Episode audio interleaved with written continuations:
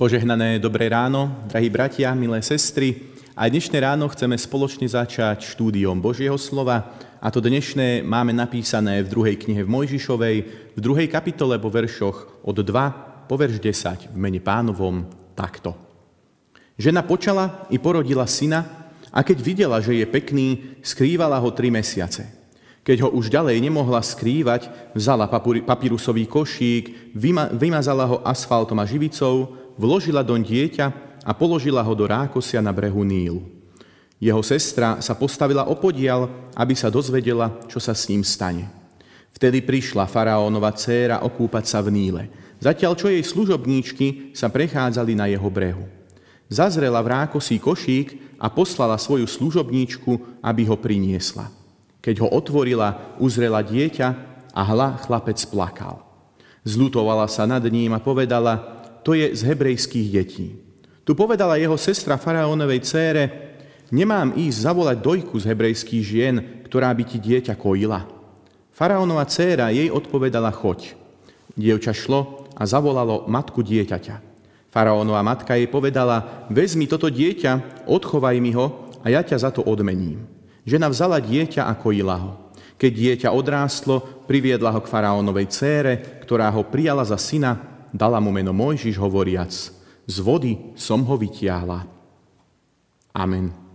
Toľko je slov písma svätého. Drahé nábožné zhromaždenie, milí bratia a milé sestry našom pánovi Ježišovi Kristovi.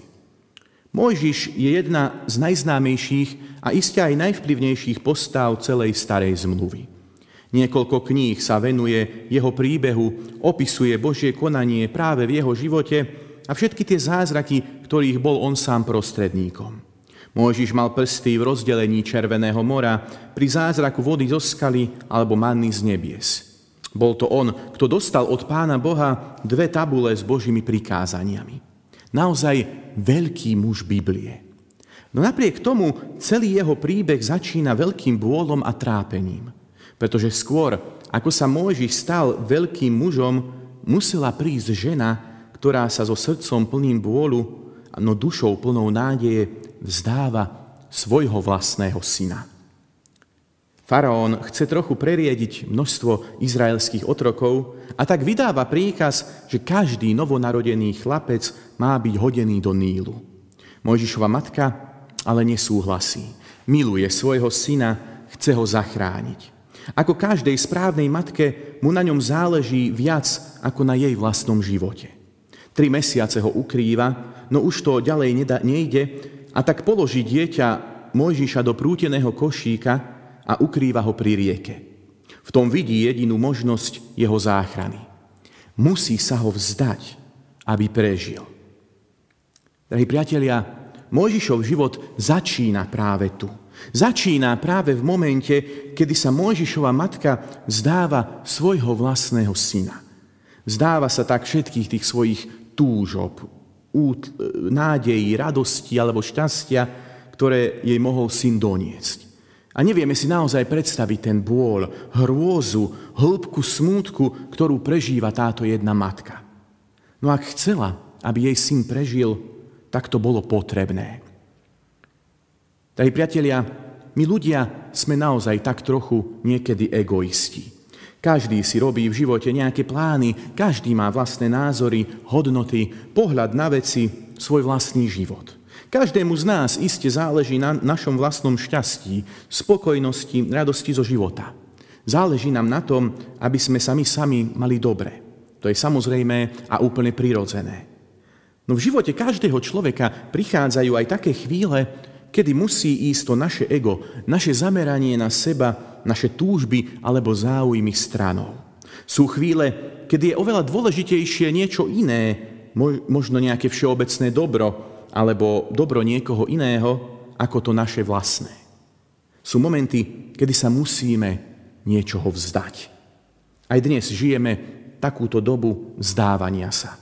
Choroba priniesla naozaj veľmi veľa obmedzení. Obmedzení pohodlia, slobody, obmedzení vlastných túžob.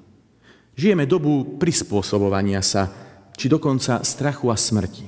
Každý deň počúvame, ako naše životy naozaj nie sú ideálne A ako je to strašné, že musíme sem tam potlačiť naše túžby, naše vlastné ego.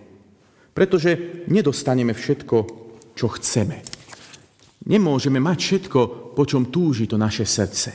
Nie je nám dovolené všetko, čo by sme možno si dokázali vymyslieť.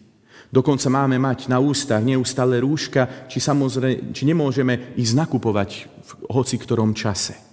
Aký škandál, aký hriech, aké nemys- nemysliteľné porušenie tej ľudskej slobody. Ako sa musíme my obetovať pre druhých. Naozaj ťažká doba. No pravda je taká, drahí priatelia, že s Mojžišovou matkou sa nemôžeme ani trošičku rovnať. To, čo musela obetovať ona, to si my nevieme naozaj ani predstaviť.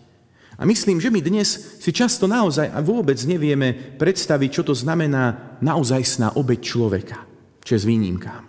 Štatisticky patríme medzi tých 20% najlepších a najpo, najpohodlnejšie žijúcich ľudí na svete. Aj keď často kričíme, ako zle sa vlastne máme. No keď sa pozrieme na zvyšok sveta, tak uvidíme mnohých, ktorí obetujú o mnoho viac ako my a možno vo veľmi ťažkých podmienkach. Rôzne vojny, hlad, prenasledovanie, občianská alebo náboženská nesloboda. A to dokonca nemusíme ísť ani tak ďaleko. Aj Slovensko je plné takýchto obetavých ľudí. Napríklad vojak, ktorý je kvôli vírusu v pohotovosti na základni a už mesiac nevidel svoje céry. Doktor, ktorý sa každodenne vystavuje možnosti nákazy na iske starostlivosťou o chorých ľudí, ktorí umierajú na síce neexistujúci, no podozrivo smrteľný vírus. Alebo podnikateľ, ktorý minie nehorázne suby na ochranné pomôcky pre svojich zamestnancov a ešte ich aj nechá zadarmo pretestovať, aby ich ochránil. No my musíme nosiť rúška. A ešte k tomu nemôžeme ísť o desiatej do obchodu pretože sú tam tí darmožráči dôchodcovia.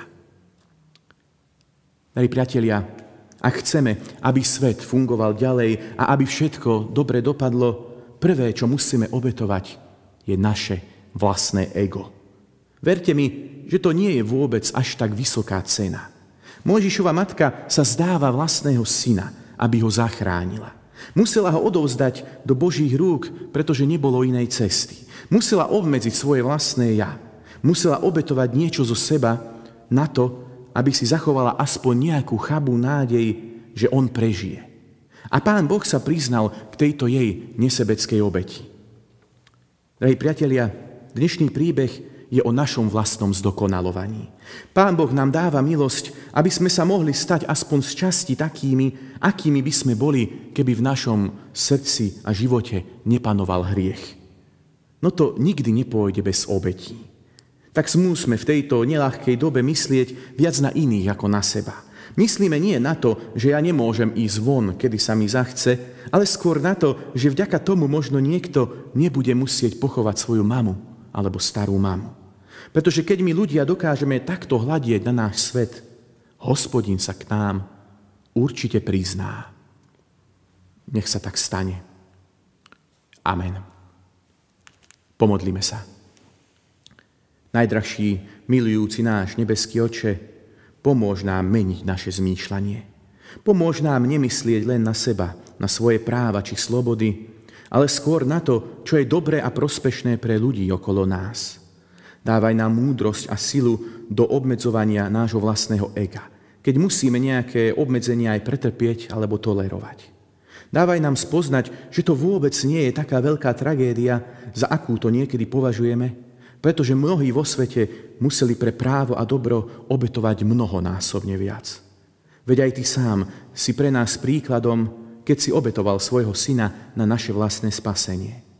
Daj, nás dom, daj nám dosť svojej lásky, milosti, ale aj morálnej sily a citlivosti svedomia, aby sme dokázali zvládnuť túto neľahkú dobu. Odovzdávame sa dnes do Tvojich svetých rúk. Amen.